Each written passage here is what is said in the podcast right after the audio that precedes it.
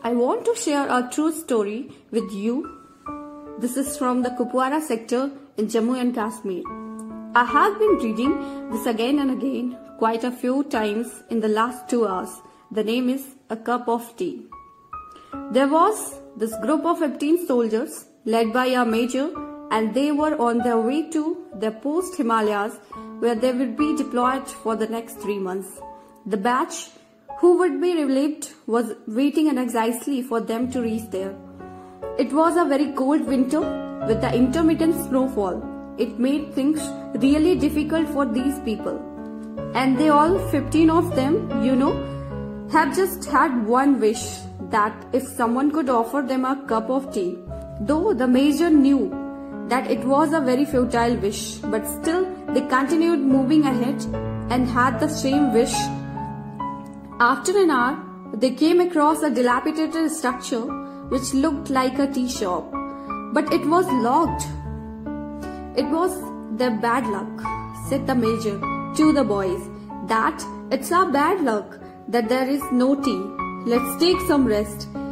We have been walking for three to four hours now, they said. We can make tea, but we'll have to break the lock there are 15 of them, suggest one of the soldiers. Because there was nobody there, the main officer was in great dilemma to this unethical suggestion.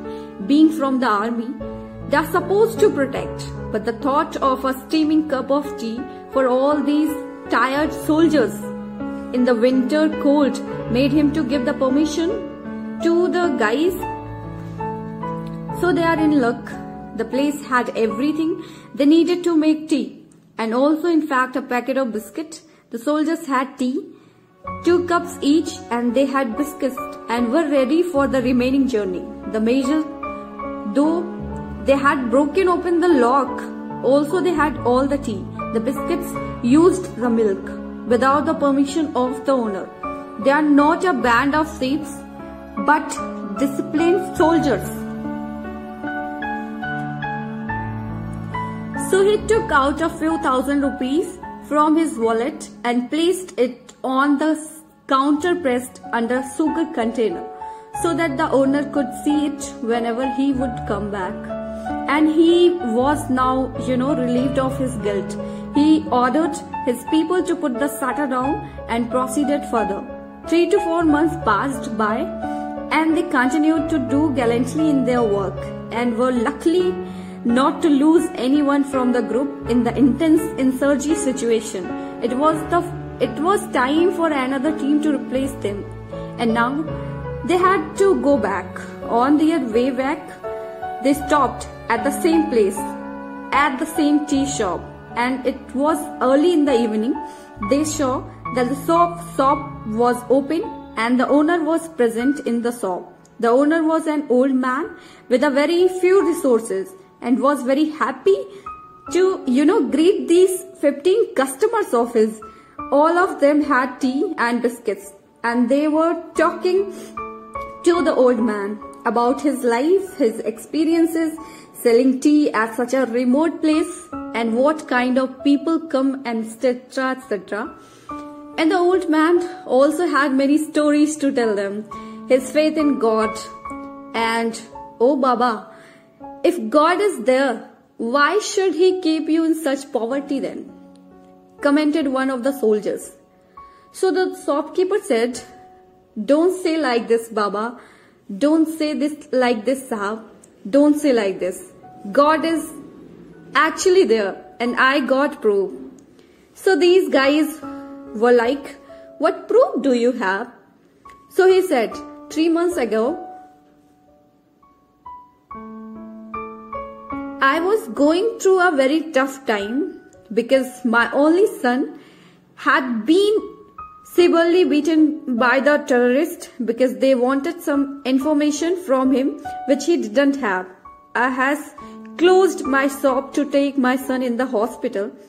Some medicines were to be purchased and I had no money. I had just 20 rupees. None would give me money because of fear of the terrorist. There was no hope, Sahab. There was no hope. And that day, Sahab, I prayed to God for help. And Sahab, you have to believe that God walked into my shop that day. When I returned to my shop, I found that my lock was broken. I felt I was finished. I was doomed. I have lost whatever little I had. But then I saw that God had left a few thousand rupees under the sugar pot. I cannot tell you, sir, what that money was worth that day. My son's life.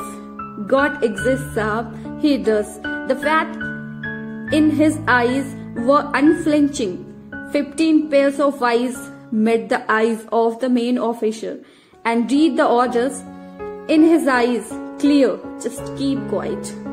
The officer got up and paid the bill. He hugged the old man and said, Yes, Baba, I believe you. I know God exists. And yes, your tea was wonderful.